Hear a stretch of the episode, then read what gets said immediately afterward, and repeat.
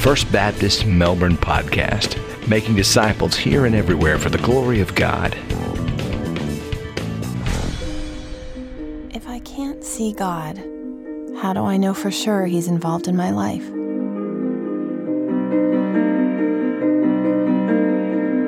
I don't know what the future has in store for me. How will our needs be met?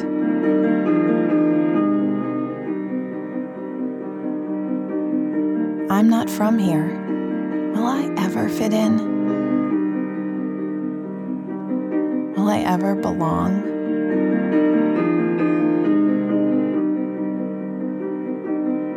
I want to have hope. Who can I hope in?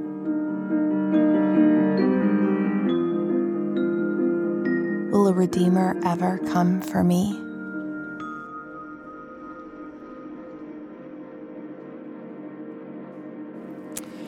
If you have your Bibles, and I hope you do, you turn with me to the Old Testament book of Ruth?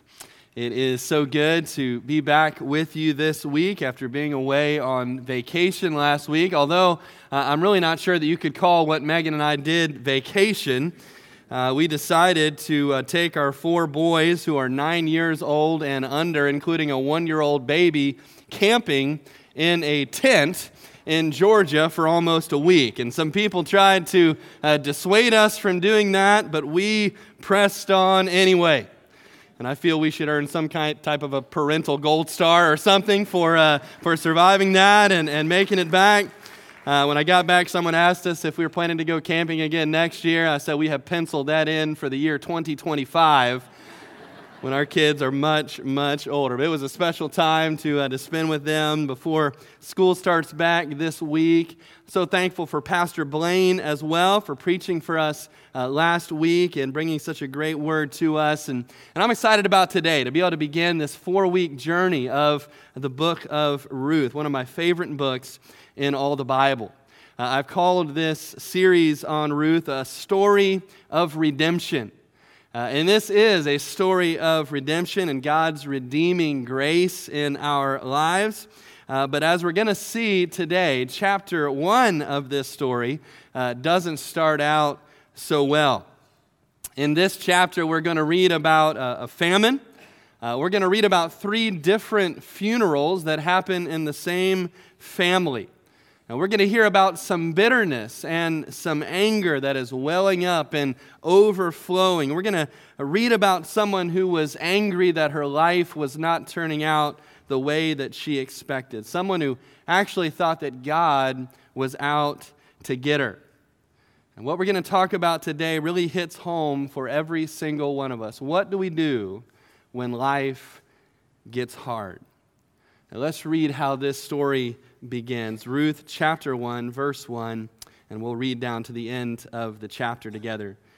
Now it came to pass in the days when the judges ruled that there was a famine in the land. And a certain man of Bethlehem, Judah, went to dwell in the country of Moab, he and his wife and his two sons. The name of the man was Elimelech. The name of his wife was Naomi, and the names of his two sons were Mahlon and Chilion. Ephrathites of Bethlehem, Judah, and they went to the country of Moab and remained there. Then Elimelech, Naomi's husband, died, and she was left and her two sons. Now they took wives of the women of Moab. The name of the one was Orpah, and the name of the other Ruth. And they dwelt there about ten years. And then both Mahlon and Chilion also died. So the woman survived her two sons and her husband.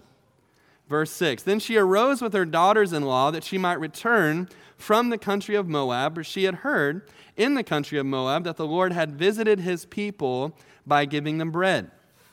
Therefore she went out from the place where she was, and her two daughters in law with her. And they went on the way to return to the land of Judah. And Naomi said to her two daughters in law, Go, return each to her mother's house. The Lord deal kindly with you, as you have dealt with the dead and with me. And the Lord grant that you may find rest, each in the house of her husband. So she kissed them, and they lifted up their voices and wept. And they said to her, Surely we will return with you to your people. But Naomi said, Turn back, my daughters. Why will you go with me? Are there still sons in my womb that they may be your husbands? Turn back, my daughters, go, for I'm too old to have a husband. If I should say that I have hope, if I should have a husband tonight, and should also bear sons, would you wait for them till they were grown? Would you restrain yourself from having husbands? No, my daughters, for it grieves me very much for your sake that the hand of the Lord has gone out against me. And then they lifted up their voices and wept again. And Orpah kissed her mother in law, but Ruth clung to her. And she said, Look, your sister in law has gone back to her people and to her gods. Return after your sister in law. But Ruth said, Entreat me not to leave you, or to turn back from following after you. For wherever you go, I will go, and wherever you lodge, I will lodge. Your people shall be my people, and your God, my God. And where you die, I will die, and there will I be buried. The Lord do so to me, and more also, if anything but death parts you and me. And when she saw that she was determined to go with her, she stopped speaking to her. Now the two of them went until they came to Bethlehem. And it happened when they came to Bethlehem that all the city was excited because of them. And the woman said, Is this Naomi? But she said to them, Do not call me Naomi, call me Mara, for the Almighty has dealt very bitterly with me. I went out full, and the Lord has brought me home again empty. Why do you call me Naomi, since the Lord has testified against me, and the Almighty has afflicted me? So Naomi returned, and Ruth the Moabitess, her daughter in law, with her, who returned from the country of Moab. And now they came to Bethlehem at the beginning of barley harvest. Let's pray together. Our Father, we thank you today for the goodness and the power of your word. Father, I pray today that you would use your word to reach into the corners of our hearts, maybe into places of our hearts that we have long covered over. Father, you would bring healing, that you would bring peace, and you would bring joy and hope. Father, would you be so kind, would you be so gracious to speak to every one of us? In this hour, we ask it in the name of Jesus. Amen. Well, what we find out in the first verse of this book is that the story of Ruth takes place during one of the darkest periods in Israel's history. Verse 1 starts out like this Now it came to pass in the days when the judges ruled.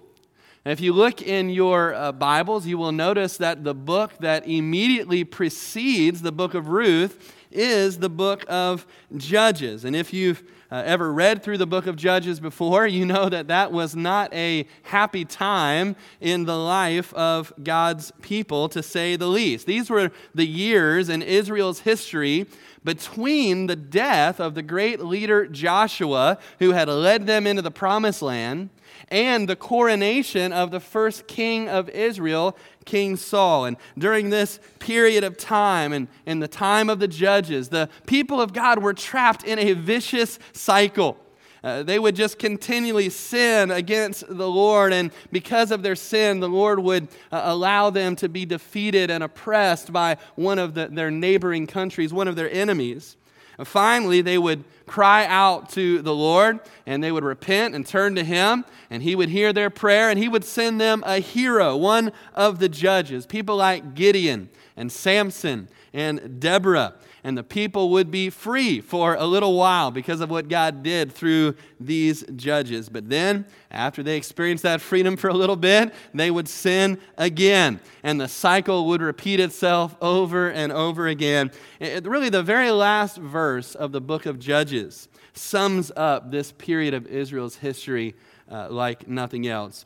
Uh, look at Judges 21 25. It says, In those days there was no king in Israel everyone did what was right in his own eyes. And while everyone was doing what was right in their own eyes, the morality of the nation got worse and worse. Sadly, that description sounds an awful lot like what's happening in our country today.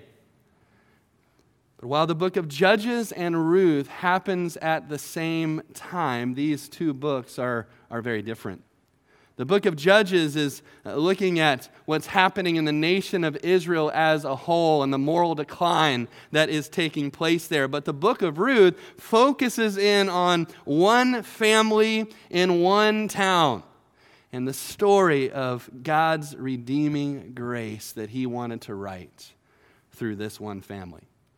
The man's name was Elimelech, and the town where he lived was Bethlehem the same town where King David would be born, the same town where one night, because there was no room for them in the inn, a woman named Mary gave birth to the Son of God and wrapped him in swaddling clothes and laid him in a manger. But this man from Bethlehem, Elimelech, had a problem. Verse 1 says that there was a famine in the land. Now, it's ironic that there is a famine in this town called Bethlehem because the name Bethlehem literally means the house of bread.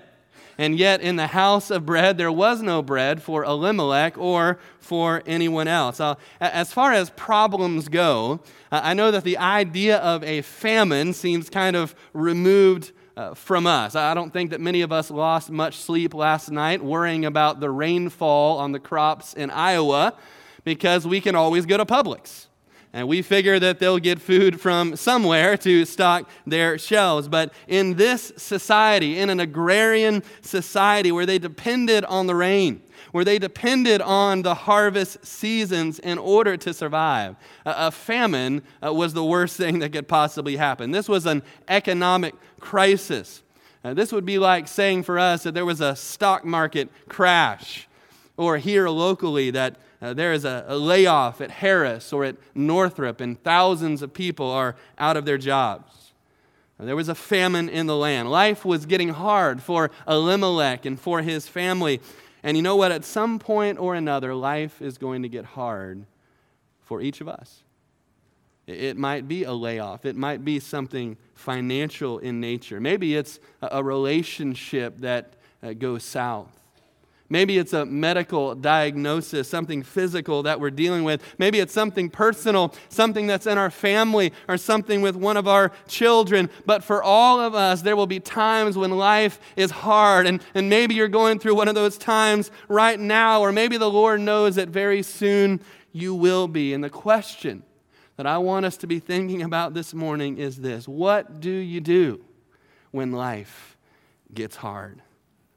Where do you go? How do you handle it? What purpose can you find in all of it?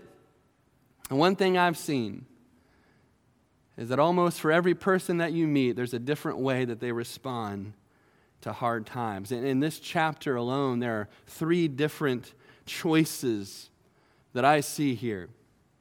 Choices that people make about what to do when life gets hard. First off, like Elimelech, you can just run away to someplace else. That's one reaction that people have when life gets hard. They run away. That's what Elimelech does. Again, there was a famine in the land, and it says at the end of verse 2 a certain man of Bethlehem, Judah, went to dwell in the country of Moab, he and his wife and his two sons. The name of the man was Elimelech. The name of his wife was Naomi. The names of his two sons were Mahlon and Chilion, Ephrathites of Bethlehem, Judah, and they went to the country of Moab and remained there. So, two times in those two verses, the narrator tells us where Elimelech decided to lead his family. He took them to Moab, which was a neighboring nation on the east side of the Dead Sea. And maybe we hear that, and our first response is, well, what's the big deal with that? I mean, after all, there was a famine in, in Bethlehem. There was nothing for him to eat. This man had to provide for his family, and so he, he went somewhere where he thought that he could do that. But before we conclude that, we need to stop and look a little more closely. First off, there's some question as to whether this man and his family really needed to leave Bethlehem in order to make it at all. At the end of chapter 1, you notice that when Naomi and Ruth come back to Bethlehem, there are people there in Bethlehem who remember Naomi, who remember her leaving. Presumably, they didn't leave Bethlehem and they came through the famine just fine. So they probably didn't even have to leave. But even if they had to leave, of all places, why would this man choose to take his family to Moab? The Moabites were the sworn enemies of God's people. It was Balak, the king of Moab, who had earlier hired Balaam to curse the people of God. Earlier in the period of the judges, the Moabites had ruled over Israel for 18 years. That this was a people who worshiped a false god named Chemosh, and they would literally sacrifice their own children as a part of their worship to this false god. And so, again, of all places, why would this man choose to take his family there? And clearly, he thought that the grass would be greener there, but as one person said, the grass is always greener right on top of the septic tank. it may have seemed to Elimelech the logical thing to do. It may have seemed that it was the easiest place to go to find food. It might have seemed that it was the rational decision to make, but it clearly was not a decision that was driven by faith. And as we will see, the Lord does not bless it. We said that in the period of the judges, that there was no king in Israel, that everyone did what was right in their own eyes. And even though Elimelech's name means, My God is king, as one person said, it is clear that God was not the king in Elimelech's heart. And like many of his countrymen, many of his contemporaries, he was just doing what was right in his own eyes. And I'm afraid that today there are many Christians who make decisions the same way that Elimelech did. We do whatever makes sense to us whatever seems right in our own eyes. We go wherever we think our prospects are best. We go wherever we think we're going to make the most money, wherever we think we're going to have the most success. But if we do that, church, we're not making decisions any differently than people who don't claim to know God. And how can we, who are followers of Christ, make life altering decisions without talking to God about it? Without listening to what he says in his word to us about it, without seeking godly counsel before we make that decision. If you're a child of God, you're not the king of your own life anymore. You have bowed your knee to a different king. And so we should go when he says go, and we should stay when he says stay, because our life belongs to him. Well, let's see what became of Elimelech's decision to go to Moab. Verse 3 says that after this family of four made it to Moab, that Elimelech died. And so now Naomi, Elimelech's wife, becomes the central character. She's been through a famine, and now she is a widow, but at least she still has her two sons. And in verse 4, we see a glimmer of hope. These two uh, sons take wives of the women of Moab. The name of the one was Orpah, the name of the other Ruth, and they dwelt there about 10 years. Now, albeit they get married to Moabite women, a morally questionable decision, but uh, presumably Naomi still had a glimmer of hope. She thought, well, maybe I'll at least have grandchildren. Maybe I'll be taken care of in my old age, but that hope would not last for long because in verse 5 we read this Then both Mahlon and Chilion also died. So the woman survived her two sons and her husband. So here is this poor woman, Naomi, who has outlived both her husband and both of her sons, and here she is all alone with two daughters in law in a foreign country. Now, to be clear, Scripture does not explicitly say that Elimelech uh, and Naomi's two sons died due to the judgment of God, and so we must not presume that. But what we do know is that the decision to run to Moab was not from God, that it was not motivated by faith in God, and that those who chose to stay in Bethlehem and trust in God fared much better than this family did. And maybe you have been like Elimelech. Maybe a problem came up in your life. But as you look back on it now, you know that you tried to fix it the only way you knew how at the time by running to someplace else. Maybe to some other relationship. Maybe to some other job. Maybe you thought a change of scenery would do the trick. But in the end, what you found in that new place and in that new situation was just a new batch of problems because, like Jonah, what we find out when we try to run is that you can't run away from your problem when your problem is inside of you. And for all of us, no matter what is going on externally in the circumstances of our lives, that is actually where our biggest problem resides. Friend, at some point we have to stop running and we have to start kneeling. And we have to cry out to God because only He can fix what is wrong inside of each of us. But many people and many believers even try to handle their problems like Elimelech did. When, when trouble comes, they just pick up and run to someplace else. When a marriage gets too difficult, they figure that moving on will just make things better. When death unexpectedly strikes, instead of running to God, sometimes we're guilty of running away from God to something else. But, friend, remember that whenever you run from God, you are always running to something worse. Because there is no one more loving, there is no one more kind. There is no one more faithful. There is no one stronger. There is no one who can help you more. He is an ever present help in time of trouble. And so when life gets hard, church, let's not run from God, let's run to God. But Elimelech shows us one choice that people sometimes make when life gets hard. They run. And at some point or another, we've probably all done that. But Elimelech's wife, Naomi, shows us another choice that you can make. Instead of running, you can get bitter and angry. And on one level, we can understand why Naomi was bitter and angry. It's not easy to lose your spouse, as many in this room know firsthand. And it's not easy to lose your children. And there are some in this room who sadly also know what that pain is like firsthand.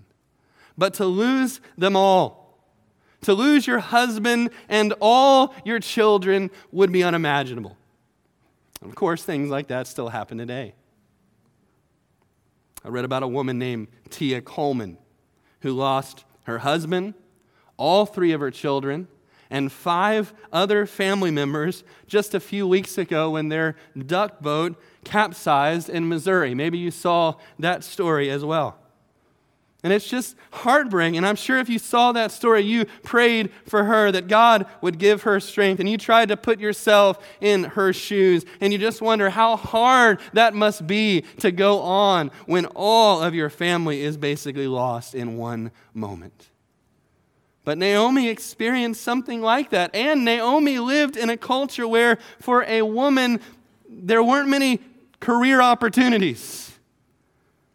Without a husband and without children to care for her at an older age when she was unlikely to get married again, Naomi was in the worst possible situation that an Israelite woman could be in. And there's no question that as you listen to her words, her bitterness and her anger come out in almost everything that she says. You hear it as she pleads with her two daughters in law to, to go back to Moab. And we'll come back to this portion of the chapter in a few minutes, but just look at the end of verse 13.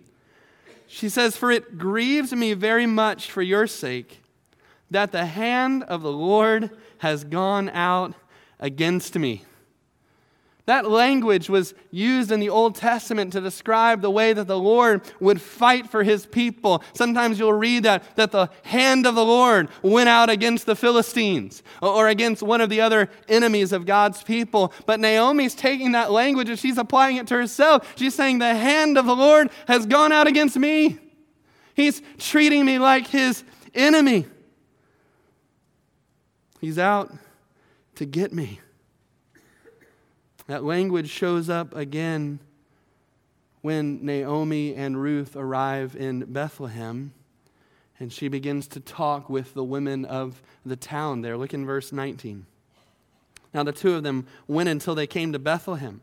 And it happened when they came to Bethlehem that all the city was excited literally in a, in a hubbub because of them. And the women said, Is this Naomi? Could, could this be the same Naomi that left more than 10 years ago and now has finally come home? They're so excited to, to see her, but their excitement is not matched by any excitement on the part of Naomi. Look at what she says. She said to them, Don't call me Naomi. The, the name Naomi meant to be pleasant, to be sweet. She said, Don't call me Naomi. Don't call me pleasant. Don't call me sweet because my life hasn't been sweet. My, my life hasn't matched that name. She said, instead, instead, I want you to call me Mara, a word that means bitterness. For the Almighty, the El Shaddai, the all powerful God, has dealt very bitterly with me. Sometimes you'll see in Scripture where God will change someone's name. Here is a case where this woman wants to change her own name. She says, You need to call me bitter because God has given me a bitter cup to drink in life. He's basically made a mess out of my life.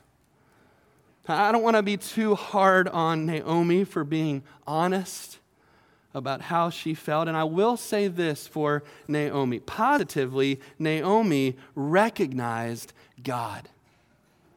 Throughout this story, if you notice, Naomi does not attribute anything to chance. She knows and recognizes something that we should all know and recognize, and that is that God is sovereign over all things that nothing passes go unless it passes God, that He is seated on the throne of the universe, that He is in charge. One of my favorite uh, verses on the sovereignty of God is found on the lips of a pagan king named Nebuchadnezzar. And after God humbled him, this is what Nebuchadnezzar said about God His dominion is an eternal dominion his kingdom is from generation to generation. All the peoples of the earth are regarded as nothing. He does as he pleases with the powers of heaven and the peoples of the earth. No one can hold back his hand or say to him, What have you done? And Naomi understood that truth very well. She doesn't think that her life is a victim of the fates. She doesn't think that everything is up to blind chance. She believes that her life is in the hand of God. And so, one thing that we need to hear, even through the pain and through the bitterness of the words that Naomi is speaking, is that underneath all of that is a rock solid faith in the sovereign hand of God. And that is a faith that we need to have as well. And so, positively, Naomi recognized God, but negatively, and you also hear this, Naomi resented God. And you hear that resentment and that bitterness again in virtually everything that Naomi says in this opening chapter. Now, again, Naomi, to be fair, she does not know the end of the story, does she? If you've read the book of Ruth, you know what God was planning to do. But Naomi doesn't. All she can see is what God has taken away from her, and that bitterness colors the way that she sees everything. And so she says in verse 21 I went out full, and the Lord has brought me back empty. Why do you call me Naomi? Since the Lord has testified against me, the Almighty has afflicted me. She says that, that He's put me in a courtroom, He's put me on trial, and He's testified against me. And who am I to say anything back to God? She uses this language of fullness and emptiness. She says, I went out full and I came back empty. Now, what she's referring to is she went out with a husband and two sons, and she came back without any of them. But in one manner of speaking, you could almost say the opposite, couldn't you? She went out in the middle of a famine. She went out empty, and the Lord has preserved her and has brought her back at the beginning of a harvest and has brought her back full. But right now, because of what she's focusing on, because of what she sees, All she sees is what God has taken away. Naomi's bitterness has made her blind to the evidences of the goodness of God in her life. And aren't we all like that sometimes? We are so quick to forget all that God has done for us, and we focus on all the things that aren't the way we would want them to be if we were God. But we're not God. And aren't you glad that we're not? The Bible says, No good thing will he withhold from the one who walks uprightly. As one person put it, when God empties out our hands of something, it's only because he wants to put something better in its place.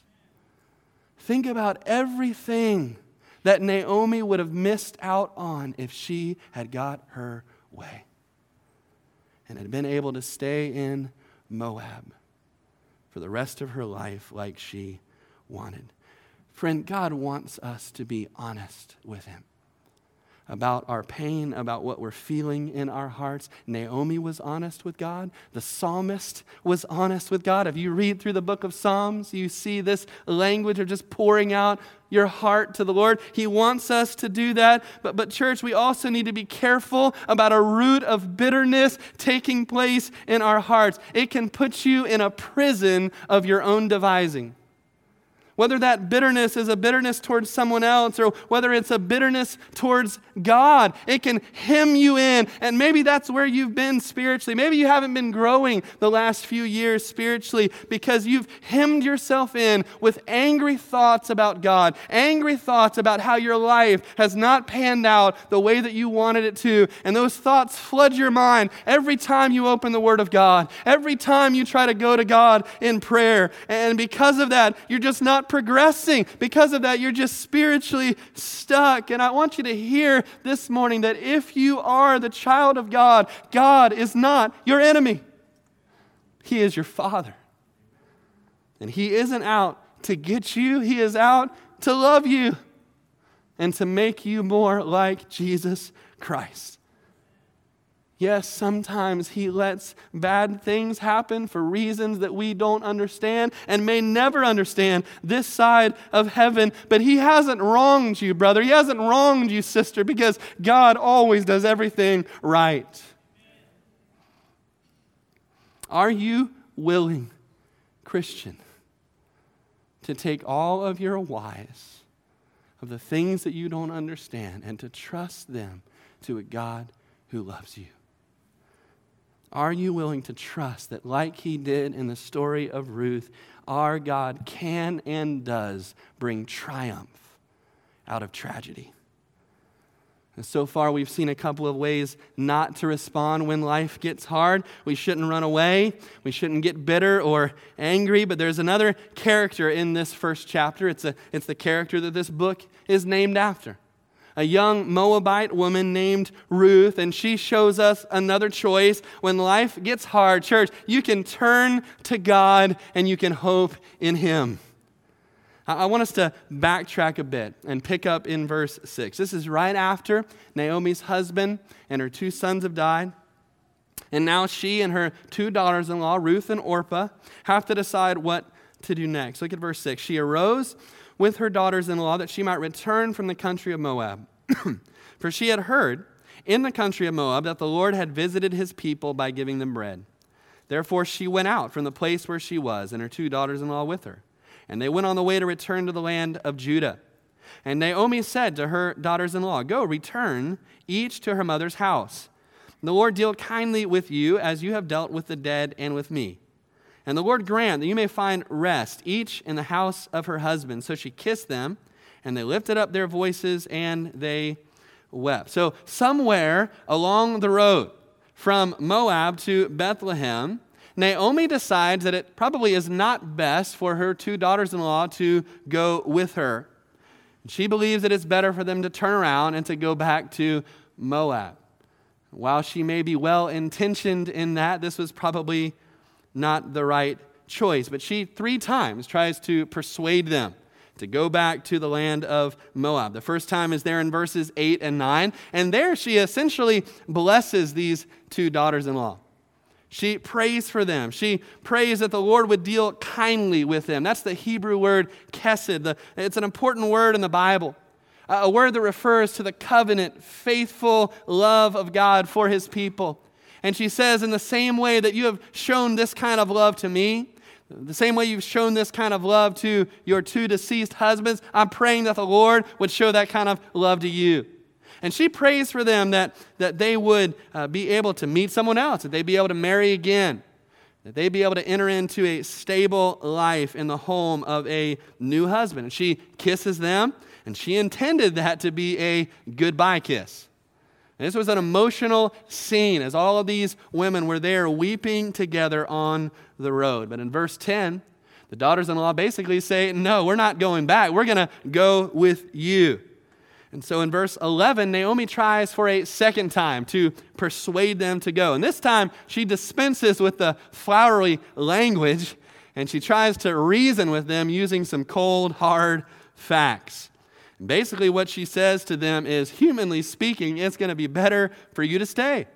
She says, Listen, I'm too old to get married again. And, and even if I did get married again, even if I got married tonight, even if I had children tonight, and that's not going to happen, even if I had a son, even if I had two sons, are you going to wait for the next 20 years for them to grow up so that you can marry them? No, you're not. And so she says, It just makes more sense for you to go back home. That's where you have the best chances for a stable life. And then at the end of verse 13, we've already looked at this, but this is her clinching argument. She says, The hand of the Lord has gone out against me. I am basically the Lord's enemy. So, what fool would want to go along with someone that God is trying to get? And so she uses all of these arguments to try to convince them to stay, and her arguments hit their mark with one of the two women. Verse 14, they lifted up their voices and wept again, and Orpah kissed her mother in law. That means she had already kissed her, and now she kisses her back. This is a kiss of goodbye. But Ruth clung to her. Orpah listens to Naomi's counsel, and she goes back home. And on one level, we can't blame her because, again, the narrator doesn't blame her. What she did, humanly speaking, makes sense. But, but I believe that Orpah walking back down that road to Moab is a sad picture. Because, as Naomi would say in just a minute, she wasn't just going back to Moab, she was going back to Moab's gods. And she was walking away from a relationship with the one true God. Alexander Maclaren said this Orpah is the first in a sad series of those, not far from the kingdom of God, who needed a little more resolution at the critical moment, and for want of it, shut themselves out from the covenant and sank back into a world that they had half renounced. Yes, Orpah may have done the reasonable thing, but as she walks away from Naomi and Ruth, she walks off of the pages of Scripture forever. And maybe they could see Orpah walking down the road back to Moab as Naomi points at her and pleads with Ruth a third time in verse 15. She said, Look, your sister in law has gone back to her people and to her gods. Return after your sister in law. Naomi apparently thought if nothing else works, I'm going to try a little peer pressure. Right? She went back, and you should probably do the same. But Ruth would not be so easily persuaded. And then she gives in verses 16 and 17 one of the most beautiful speeches recorded anywhere in the Bible. These are words that very often are used in wedding ceremonies, but people are surprised to find out that these words were not first spoken by a husband to a wife or a wife to a husband. They were spoken by a daughter in law to her mother in law. But listen to what she says Entreat me not to leave you or to turn back from following after you. For wherever you go, I will go. Wherever you lodge, I will lodge. your people shall be my people, and your God, my God. And where you die, I will die, and there will I be buried. The Lord do so to me, and more also, if anything but death parts you and me. She says, You keep telling me to go back. I'm not going to go back. I'm going to go on. I'm going to go where you go. I'm going to live where you live. And she knows that when she says that, she's not only committing to Naomi, she's also committing to Naomi's people, the Israelites, and she's also committing to, to Naomi's God, the God of Israel. And that's why she says, Your people, my people. Your God, my God. And then she actually pledges herself to Naomi even past the time of Naomi's death. Naomi's older than Ruth, of course. And she says, Listen, even after you die, I'm going to die there. That's where I'm going to be buried. I'm not going back to Moab after you die. This is a lifelong commitment for me. I'm staying where you are. I'm going to die where you die. I'm going to be buried where you are buried. I'm committing to you for a lifetime. And then to seal it all, she takes an oath, and she takes an oath in the name of Yahweh. The Lord do so to me, and more also if I don't fulfill this commitment. Apparently, she had already come to put her faith in the God of Israel. We don't know when or how that happened. Maybe she had heard of the mighty works of the Lord. Maybe even despite Naomi's bitter words, at times she could see in Naomi a faith that was stronger than anything that she saw in her own people. And she was attracted to the Lord and she put her faith in him. What's amazing about that is Ruth had experienced loss as well. She had also lost her husband. She had gone 10 years without having a child.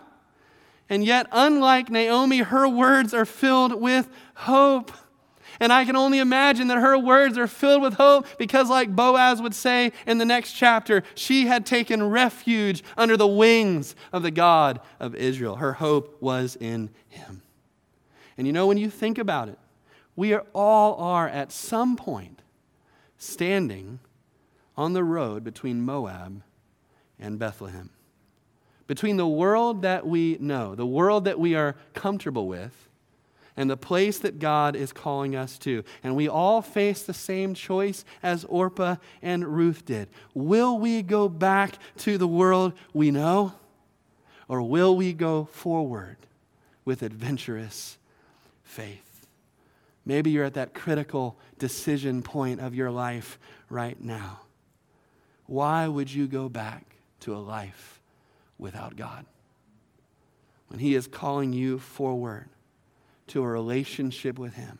It's not going to be easy, this journey of faith, but it's going to be far more exciting than anything you've ever experienced before. You know, I love the very last verse of this chapter, verse 22, because you can see the literary artistry of the writer of this story. As one person pointed out, that the chapter starts in verse 1 with a famine and a departure and it ends in verse 22 with a harvest and a return. Look at this verse with me. Verse 22 So Naomi returned, and Ruth the Moabitess, her daughter in law, with her, who returned from the country of Moab. Now they came to Bethlehem at the beginning of barley harvest. As one person put it, you can almost see the narrator smiling as he writes those words. What a coincidence that they came to Bethlehem right at the end of April, right at the time that the barley harvest was beginning. Despite all the tragedy that we've read about in this story, all the tragedy that was going on in this family's life, God still had a plan. And he brought them back at precisely the right moment. And out in those barley fields, as we'll read about in the next few weeks, Ruth is going to meet someone who would redeem her and would end up playing a role in our redemption story as well. And one of the things I love most about this book of Ruth is how clearly it points us forward to the redemption that we all need to find in Jesus Christ. And we're especially going to see that in the next few weeks, but you see that in chapter 1 as well. Remember, one of the things that Naomi said was, The hand of the Lord has gone out against me. Well, that actually wasn't true in her case. But the hand of the Lord has gone out against someone. The hand of the Lord has gone out against his only begotten Son. And as he hung on the cross and he suffered and died and paid the penalty that our sins deserve, the hand of the Lord went out against him, and the wrath of God was poured on him, the wrath of God that we deserved.